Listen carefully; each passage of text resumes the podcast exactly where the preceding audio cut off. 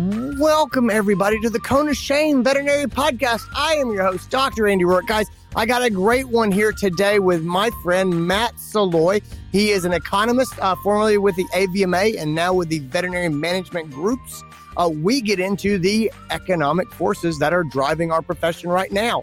Yes, we talk about corporate consolidation. Yes, we talk about private equity money coming into the profession. Yes, we talk about how are these uh, prices on vet practices justified, and how do people plan to make money with this? We talk into, uh, we talk into, we talk about uh, rising salaries for doctors and paraprofessionals. We both think that they're great and they're really good.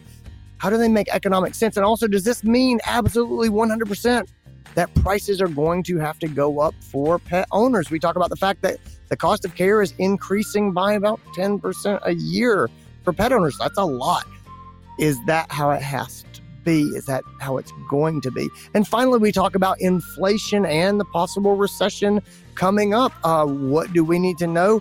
How is it going to affect us here in the trenches in vet medicine? Guys, this is a great episode. If you're interested in any of those things, stick around. Matt is super fun, and I'm really glad he talked to us. Let's get into this episode. This is your show. We're glad you're here. We want to help you in your veterinary career. Welcome to the Cone of Shame with Dr. Andy Roark. Welcome to the podcast, Matt Salois. How are you? I'm doing great, Andy. Great to see you. It's great to see you as well. Thanks for being here. For those who do not know you, you uh, you introduce yourself as husband, father, economist in that order.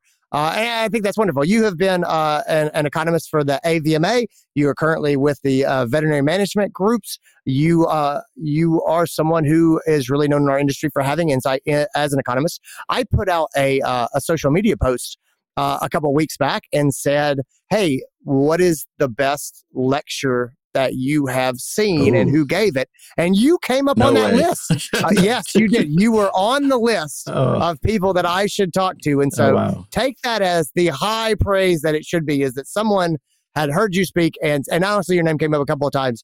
And so I was like, let's get Matt on here. And, uh, and I want to talk to you about today about veterinary economics yeah. and the general state of finance in, in vet medicine. This is something I'm really, really interested in. Um, I, I think a lot of us have kind of taken in the economic position of our profession piecemeal. And I, am kind of hoping sure. you can paint me a more clear picture of what are the major forces and how they're fitting together. And, and I think I think I would benefit from that. And I think there's a lot of other people who would really love to have that clarity. Does that sound okay? Yeah, that, that sounds great. And, you know, with that praise, I hopefully live up to expectations there and uh, no, no, pressure. offer that clarity. And I, and I got to tell you, I feel like I've made it being on your, your podcast. It's really an honor. So appreciate it, Andy. Thank you. Oh, thanks for saying that. No, I, I'm. Uh, thanks for saying that. Okay, let me sort of set set the stage here. I think most of us in the in the profession are looking around these big sort of macroeconomic trends that maybe we don't totally understand or understand how they fit together. So the big things that I'm looking at that I just want to sort of crack the ice with you about is um, uh, increase in corporate ownership of practices. We are seeing this as yes. an ongoing trend. More practices are, are coming under the ownership of, of corporations we're hearing a lot about private equity money coming into vet medicine. And I think a lot of us sure. don't necessarily know what private equity is compared to corporate ownership or what's what that's like. And then we see right. the we see practice practices selling at huge values. So, you know, 20 times their earnings. And veterinarians right. can't borrow enough money to buy practices. And, and, a lot of people, I think, I think I just want to start at that level and say, can you paint me a picture of what's happening as far as ownership of practices and how that's going and what's driving that? Yeah. Oh, wow. That's a good question and, and a lot to dig it's into. It's a big there. question. I know you it's know, big, but it's a big, but yeah, it's big. And it, I think it's a cascade of trends that we've seen evolve over time. And we could say this with a lot of different things. I think one of the things that that COVID escalated was this this consolidation in our industry. Um, COVID escalated a lot of things and moved us fast mm-hmm. forward in, in a lot of different directions in different areas of our lives. And this was one area I think most relevant for for veterinary medicine. And there's a lot of reasons why. Uh, uh, you know, a few I'll touch on here, and we can dig into some of the other areas. Is animal health veterinary medicine has proved itself in the past to be recession resilient.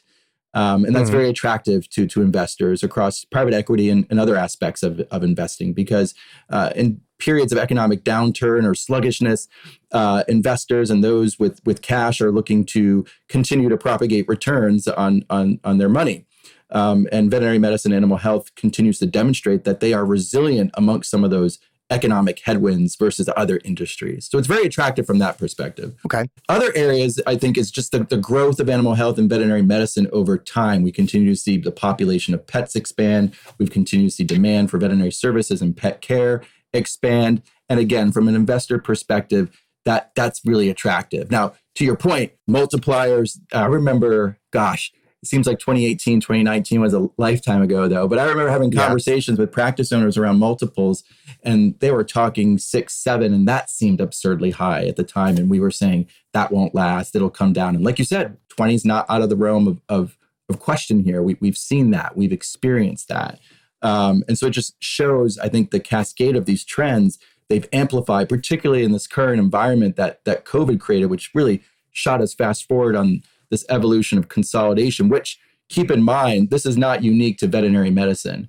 It's it's a natural tendency for a lot of markets and industries to to con, to consolidate over time, and you see this in airlines, you see this in healthcare and pharmaceuticals. Um, you, you, see this in automobiles. A lot of different markets and industries do this over time. So there's something very natural about it from a, from an economic perspective. It's it's not an aberration. It's nothing weird or or, or wrong. Um, the, the last point I'll make about this, and I and I believe I believe this a number of years ago. I still believe it today. Is that there is room for veterinary practices of, of all size, of all types, um, of all types of ownership. And I still think that independent practice ownership, um, there's room for that now and in the future. Um, and aspects and definitions of ownership are changing as well. Um, yeah. There's independent 100% ownership, but there's aspects around equity ownership that that are new in our profession, or at least new in the last several years. Um, and we can't dismiss those because those are important avenues of ownership as well. Oh, I completely agree, and I, I don't think independent ownership is going away. Put my my position, as I like to say, the future of vet medicine is fragmented, which means there will be big corporate groups, and there will also be tiny little mom and pop groups, and there will be mobile vets, and there will be hospice vets, and there will be people who very much make their own way and own their own thing. I don't think that's going away. I am super pro entrepreneur inside of vet medicine, and that doesn't just mean for veterinarians. I, I just I I yeah. Anyway, I, as a as an entrepreneur in, in, ways, someone who has a job that n- didn't exist before I made it, uh, it, I don't see that going away. I, I, think that there's a lot of opportunity. So I love that. Can you talk to me a little bit? I, I think the first question I have in this is, help me understand how a company paying 20 times the amount that a practice earns makes any sort of financial sense. So for those of us who just sort of came up and uh, you know we we we we made money and we paid our bills. You go, yeah. this practice will never earn enough money to justify what it was sold for. How does that work? And so, can you just lay down that sort of financial groundwork? Yeah, absolutely. I mean, it all comes down to uh, beliefs and the opportunity to grow that practice and, and expand um, the profitability and and the economic performance of that of that practice. Um, and that's why you see a lot of that that sweet spot and purchase being in some of these medium size uh, practices there uh, where there's still an opportunity to to grow them into into larger practices. And that that's that's the lucrative part around this. It's not just the current state of earnings and, and profitability of that practice. It's the future state that these investors are most interested in. And they have different time horizons. Investors will be very uh, diverse here in that regard some are looking for a two to three year return some are in it for the longer haul looking at things five ten years out uh, but the outcome is the same. The question that they're asking themselves is the same as if I buy this now at today's price, what can I yeah. then make a profit on when I when I sell this three, five, ten years out? And that's that's a lot of the end goal of a lot of private equity there is they'll buy a private enterprise, they'll invest in it, they'll grow it, and then they're looking to sell it for a return in the not too distant future. With that not too distant being very subjective, uh, depending on the investor. Correct. Yeah. Do you think that that so Okay, I hear what you're saying. Do you think that that's that that's that's feasible? Can can you really buy this practice? And then, and again, we're speaking in broad generalities, I know, but but is it possible to buy yeah. this practice and say, I'm going to pay ten times what this thing earns, and I'm going to grow it to the point that that makes sense? I I go, that type of growth, especially when it's hard, extremely hard to hire veterinarians and things like that. Sure. That Oh, seems so yeah. difficult to me. I've always thought that that this was supposed to make economic sense in rolling these practice sort of together and taking them all eventually all the way up to where they're you know uh, a publicly traded company something like that and i go okay i Exactly. can i can keep pushing these things up until until they have uh, they have stock that people can buy and and and the level of, of return on that can actually justify this but it just the idea of, of buying practices at what they're going for now and trying to grow to grow them to be profitable enough to justify that boy i really struggle with that am i am i off base here You're, no, you're not alone. I mean, I'm an economist here, and sometimes I I struggle with it, which is why I didn't make a career as an investor. I made a career as an economist, uh, particularly in the right. And you don't know many billionaire economists. At least I don't either. So I don't know. Take that with a grain of salt for what it's worth. Uh, but you know that it's a really relevant and and, and pointed uh, question because I think a lot of people are are perplexed. And I'll say, you know, growth can come in, in different ways. I mean, I think the traditional way is you look at growth and you say, okay, I'm gonna I'm gonna build and expand. I'm gonna add doctors. I'm gonna build more patients um, into the practice, and that's how we're gonna grow. We're gonna grow that top line growth through revenue. But there's an equal opportunity in the bottom line growth around creating a more high performing enterprise that maybe you're not necessarily growing that top line revenue, but you see opportunities in the bottom line to make a more efficient, productive business. And if you can make the right investments and make it leaner and smarter, you're, you're still generating a, a, a growth and profit. And then the dual win win comes when you can do both at the same time. That's why you see a lot of mergers and acquisitions. Is yes, they see that opportunity to grow the market through demand, but they're also looking at hey if we can combine companies and create synergies we can create a more efficient enterprise and grow through the demand side as well and that's where a lot of that that economic opportunity comes from when we start looking at, at sort of other economic forces that that we're seeing in the profession, like we're seeing um, a rapid increase in salaries of uh, paraprofessionals, which I think is super Yeah. great. Um, I, I like to see those things go up. Veterinarians, especially, we have good data on on new graduates coming out of school and taking their first job. And boy, those salaries are are going up. I mean, they're in the six figures, you know, right out of the gates, and that, that hasn't been the case in the past. And so I'm looking at those things do you see those trends being related to tied to the type of consolidation or things that we're talking about? Or is that an independent wave that's going through just based on on completely different things. It's related. And first i gotta say i saw a tail so immediately like a Yeah. squirrel i'm distracted. Yeah, no, i I'm love sorry. it i hope the dog pops up there. No no i love it. I hope one of my it wasn't my tail. it wasn't yeah it wasn't my tail. It's uh it's my it's my wingman oh thank goodness i was worried for a minute there. You, you Uh, may hear a squeak boy related. in a minute. I hope I do. Um, it, it's related. I, I, I think what's driving a lot of that wage growth right now is what you mentioned before around um, the, the, the labor shortage and the very tight labor market we're, we're in.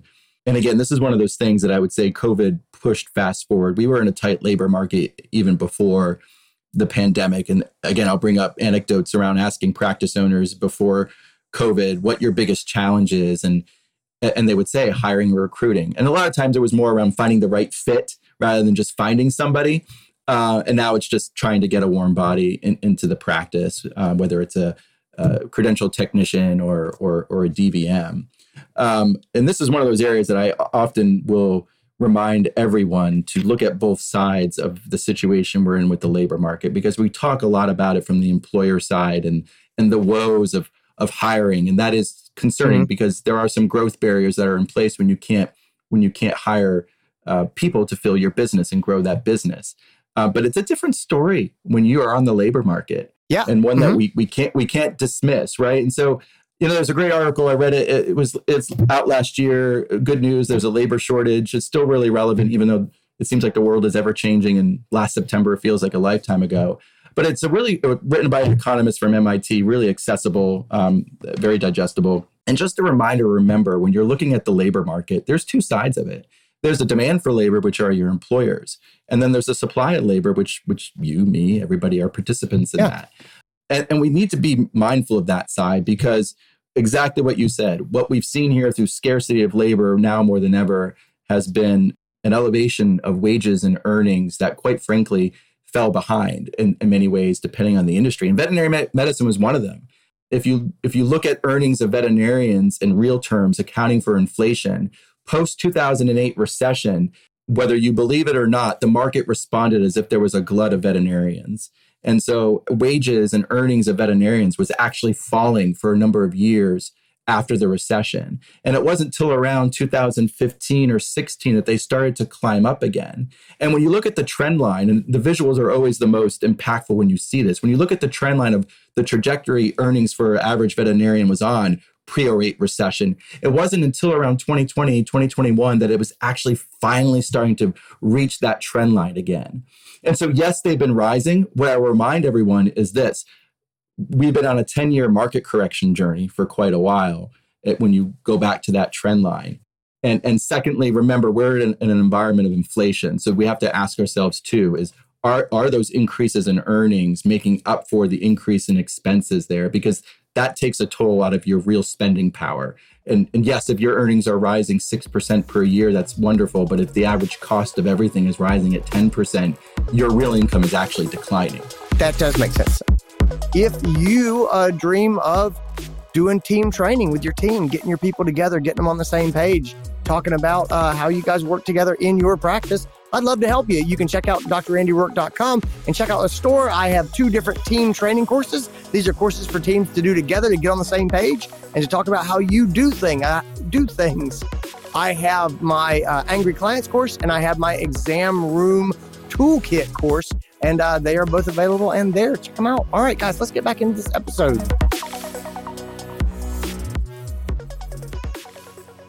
When we see these sorts of uh, increases in, in, salary that, that are sort of matching up sort of with the inflationary uh, inflationary pressures as well. But but I see paraprofessionals sal- salaries going up, and I personally felt that yeah. they've been way underpaid. I, you know, I'm really I, I love how you say look at on both sides and from both directions because I'm I'm an employer, and then also I I am an employee. I'm I'm a, an associate vet, uh, and uh, and I look at, at technicians and other doctors and say, you know, this has to, this kind of has to work for everybody. And so I'm a big fan of balance. And, and I, I hear yeah.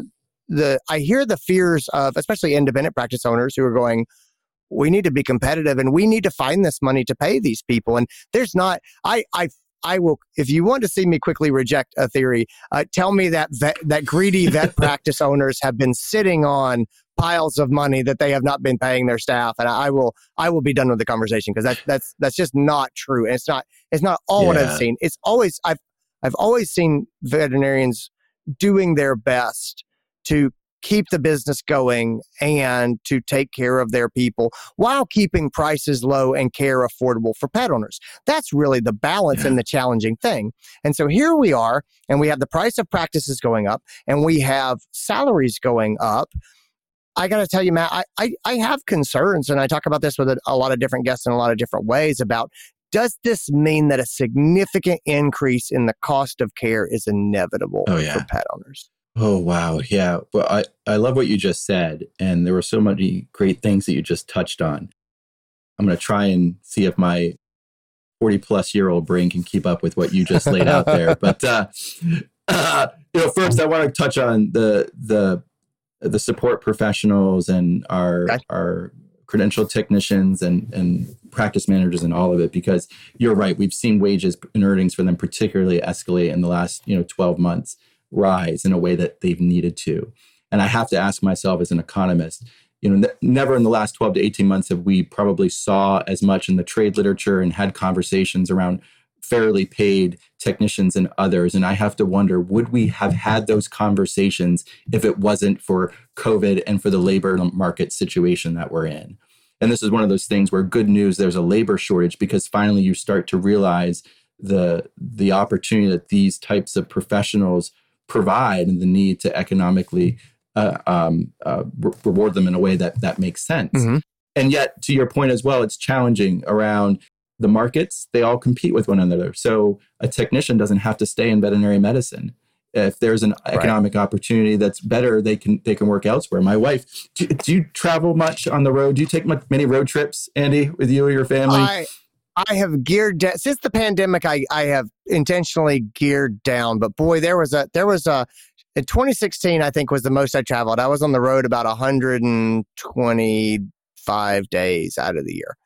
Oh wow, that's that's intense. Well, my family, my wife and my family live in Florida. We live in Illinois, so we like to take road trips down there to see them. And we're still old school. We drive, but we encountered. My wife took a picture. There's this. Uh, I call it a gas station. It's so much more. called Buc-ee's, and there's uh, Bucky the Beaver. That you go on these billboards and you see him, and there's just like these massive havens, like these gorgeous restrooms, right? Which you wouldn't think of that for a rest stop, and like hundreds of different kinds of beef jerky. The the Beaver, Bucky the Beaver is around like a Disney character greeting people. It's just an amazing experience. And she sent me a sign inside one of the Buc-ee's. She finally decided to stop and see what all this was about because we've driven by it for years and never gone in.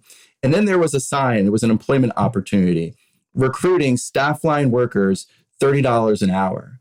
And I saw that and I thought, wow. So here we are, not to yeah. trivialize, you know, Buc-ee's or or gas stations no. and rest stops, but that that uh, how wonderful. Uh, but it demonstrates the the scarcity of labor in a really critical way. And, and it just for me, technicians they're recruiting everywhere inside outside veterinary medicine. We have to be not just competitive for ourselves in veterinary medicine but we got to be competitive across other opportunities that technicians managers and all the, the, the support professionals have available outside veterinary medicine. So it's it's so critically important. Um, and then the last the third piece in your comment around the affordability we absolutely have to keep that front and center. Typically, what we saw historically, the average cost of veterinary care was rising about 3% ish a year, uh, pretty much in, in, in tune with national inflation. You know, the average practice might be look like that. Other practices might be different depending on what they were doing with their pricing strategies. But now we're looking at 9, 10% increase in average uh, veterinary services. And this is data coming from, from um, I've seen from Vet Success that they've shared before at industry conferences. And you know, the rule of 72, which is an old rule, but if you ever heard it, it you know, at a at a 7.2% interest rate in 10 years, the price of something doubles. Yeah. Uh, and so here we are above that. And we're looking at the, the price of veterinary services in an average way, more than doubling, right, in 10 years. And yeah. that that's concerning, right? And this to me, when you look at the, the the matter of the labor shortage, this is really important because when we think about strategically what we need to do as a profession to address these issues, if we, and I know we need more, we need more DVMs, we need more technicians, and we needed them more before COVID. But if we respond to the shortage by you know opening the floodgates and, and rapidly expanding the supply of professionals, we all know the biggest cost center in any veterinary practice is its labor for good reason. I mean, most mm-hmm. most businesses yeah. are like are like that, but Uh, all health professions are like that because these are highly trained, educated professionals that deliver complicated services.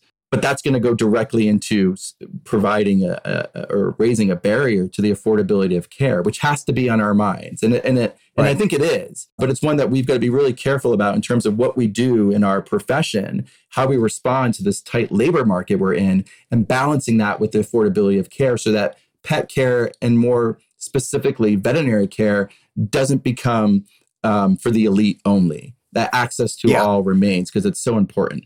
Yeah, that that's really important to me. Is is that I, I do not want to make I do not want to make pet ownership classist. I, I, I don't want to make it so that um so that only only people with with significant resources can have pets. That that that bothers me at a moral fundamental level. Help me understand this from an economic standpoint. Is, is how unique is veterinary medicine this way? Okay. Because I think a lot about, like, I understand basic economics and supply and demand. And I, I trust me, I, I get that stuff. Is there, uh, are there other industries out there really that, um, that are deeply focused on keeping their product accessible to as many people as possible? So, for example, let, let me just, let, let's magic wand.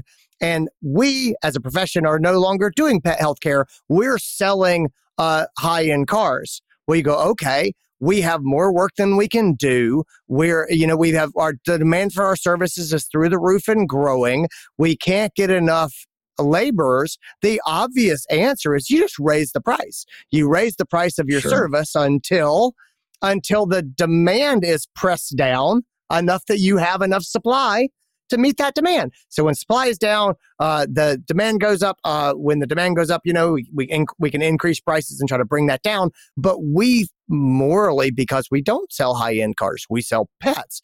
I am unwilling to just turn that knob and increase the price of my services until the demand falls down to a place that we can meet it.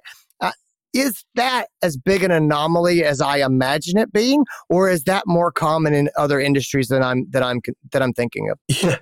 Yeah, uh, I think you're a, you're a hidden economist, Andy. Here, there's you, you, get it. Yeah, that's good. Uh, uh, I wish I was a hidden veterinarian, but I am not uh, at all. Um, I just work in veterinary medicine, uh, which I love. Uh, yes, so a lot of commonalities, I'd say. I mean, a lot the market we're in is is in many ways similar to a lot of other markets, particularly other healthcare markets, right? But I think there are some differences here that are worth um, drawing out. And you know, another funny anecdote. One of them is this, and I was drawing parallels to the dental industry and the dental profession with a, a good friend and, and, colleague, Dr. Peter Weinstein, and mm-hmm. we were trading um, thoughts and ideas, and you know, we were differing on something. I can't remember what it was, but he said, Matt. Peter likes to argue. He he he likes. He's been on the show many times. He he he, he will take your position and be contrary to it. And he's good at it, right? Uh, which yeah, is why I like to argue with him in a friendly way. And he said, Matt, here's the difference. Nothing dies in a dental practice. You're right. You're right. Nothing nothing does. Hopefully not. Right. Um, but we are dealing with with lives here, and and and lives are saved in a veterinary practice. Not to be overly dramatic, and the connection that people have with their pets is is visceral and it's real and it's tangible. We saw that now more than ever throughout the course of the pandemic. Um, and like you said, we're, we're not a market selling um, uh, McLarens here. I don't even mm-hmm. know I've seen a McLaren on the road, but I know they exist. Um, there are few things as ubiquitous as pet ownership in the United States. It is right. ubiquitous, um, and, and that has to that has to matter. And so it doesn't mean that within veterinary medicine that you can't cater or define a niche, whether it's affordable veterinary care or some posh elite service that's that's catering to the, the wealthy and, and the elite there, there's nothing wrong with that. The challenge becomes when the market is dedicated to servicing an, an economic, a sole ladder on the economic ladder of, of society. And that's problematic because of the ubiquity of pet ownership. Okay. That, yeah, that, that makes, that makes sense to me. Looking, looking into your crystal ball and saying, okay, these are the market forces that we're looking at. How pet owners continue to afford services. I, I, think that there's I think there's two pieces of this, right? Like how do we keep services affordable? But I think that I think they're destined to go up because everything is kind of going up. Is the only answer uh, to move into an insurance model, or are there other economic models that in other industries uh, have provided some relief and kept it and kept goods and services affordable? Yeah, I'm so glad you asked that question, and and you know I think two sides of it, right? What can the pet owner do? And then what can we do as organized veterinary medicine? to support more affordable veterinary care. And and you you named it from the pet owner side, you know, exploring options like like pet insurance, um, wellness care plans, uh, budgeting for veterinary care like you would um, groceries or or mortgage. Um, you know the behavior aspects of this as an economist to me say people will always be challenged to do that right? Um, savings for example uh, american households have never saved as they've needed to uh, in order to mm-hmm. have you know the great retirement that we all dream of. So there, there are some significant behavioral challenges there and, in putting it on on the pet owner but there are definitely things the pet owner can do um, to manage um, the cost of veterinary care um, from a from the perspective of the profession, there are things that that that we can do, and you know I think we could take another hour for for that question alone. But if anyone's heard me talk, knows that I'm a big proponent and advocate for efficiency and productivity. And, and, and it is the saving grace. And I and I've learned to be careful in touching on that concept because eh, rightfully so, you know, a veterinarian may remind me of don't tell me to be more productive. I've never worked harder in my life. And it's so true. Oh, yeah. And it's so true.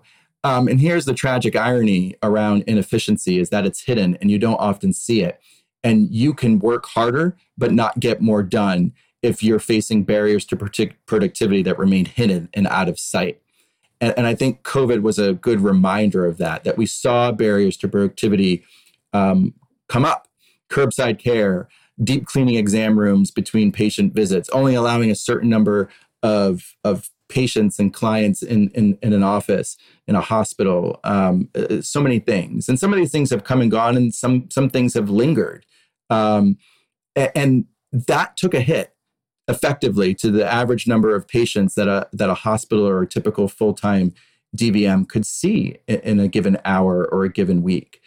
And the way that you compensate for low productivity is you work longer hours and you burn your people out. And I think that's what we're seeing here is that that burnout be pushed out even further because we're having to work harder to accommodate the, these barriers to efficiency. So I kin it to this. You know, we the average veterinary professional was used to running a mile in a treadmill and could do that and wake up early in the morning and run that mile in a treadmill and be fine, barely break a sweat because they were proficient, they were good at it.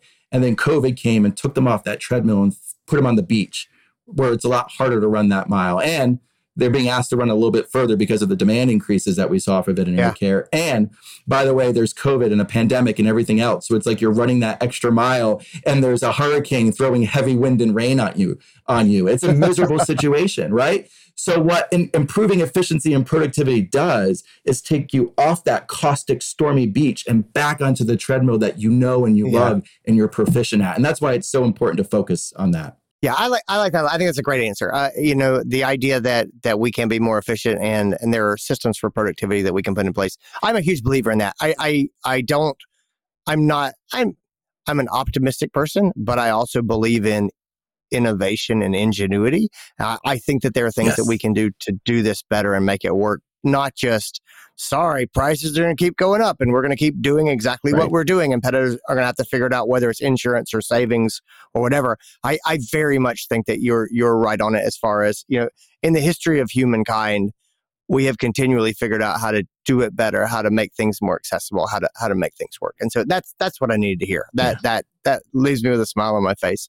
As as you look in into your crystal ball here and I will i want to wrap up on this you know we have uh, yeah. uh, we have increased inflation. We have the fed is raising interest rates and making uh, you know uh, the cost of borrowing money higher and things to sort of try to slow things down. It's uh, if it's a recession that we're in it's a weird recession. Um, yeah. where do you see this going in vet medicine? Uh, if you had to sort of go on record and say you know 12 to 18 months out from here this is kind of some of the changes that i expect that we'll be feeling what would those be? Yeah, you know, I think I'd say don't worry so much about it. Um, I like that. that there are a couple of reasons. Uh, part of it is what what will come, what will come. Um, yep. And I'm a big believer in worrying about those things that are in your circle of influence and those things that are not. Do not, but it doesn't mean don't be prepared, right?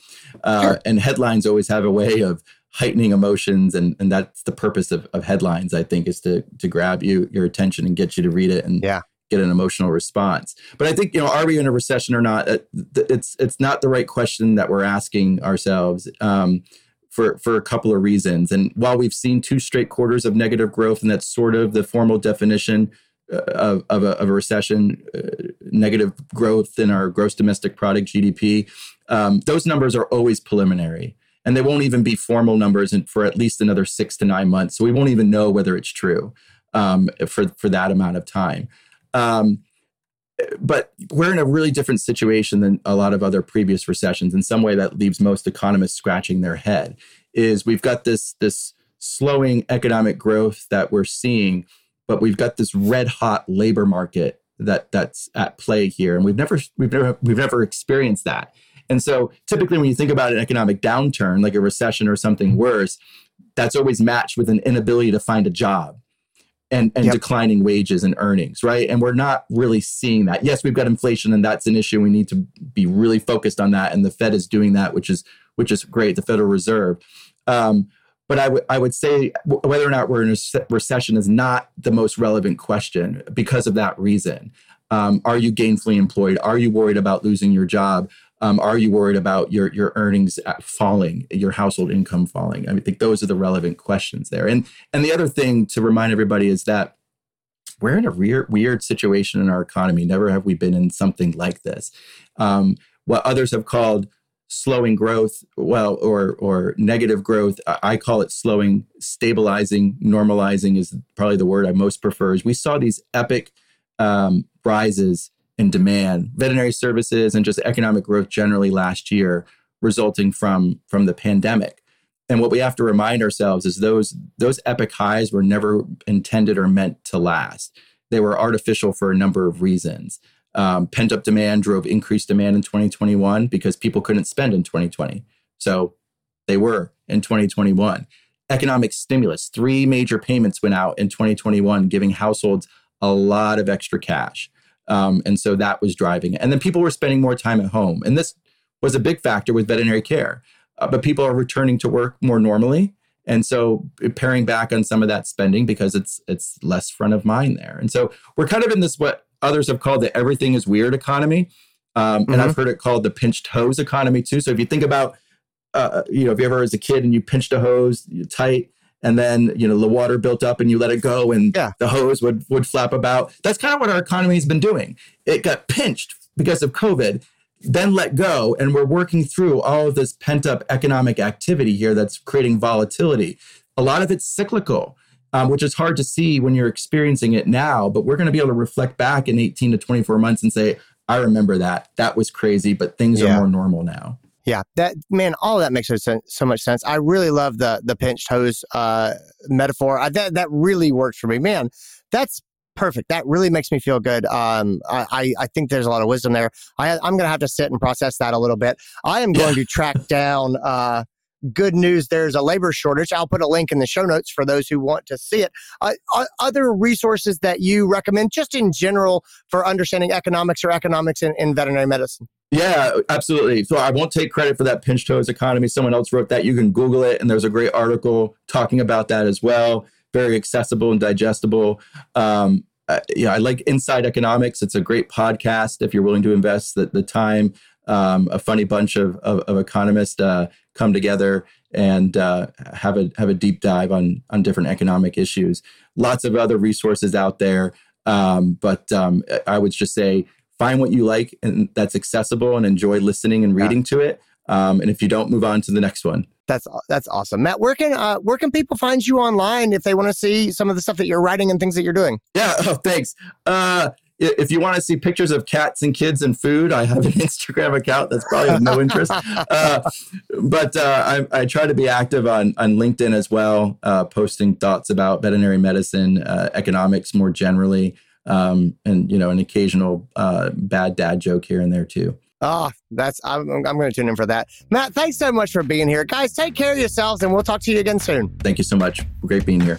And that is our show, guys. I hope you enjoyed it. I hope you got something out of it. As always, uh, if you're thinking about doing some team training and you'd like to run some training that your team is going to enjoy and jump in together and get on the same page about how to do things with, I'd love to help you. Check out uh, my courses. I have an angry client course and I have a exam room communication toolkit course and both of them are meant to be done by groups together. Uh, head over to drandyroark.com. I'll put links in the show notes. But man, I'd love to I'd love for you to see what we do and how we do it, and I'd love to help you have a better practice. Anyway, gang, take care of yourselves. I'll talk to you soon.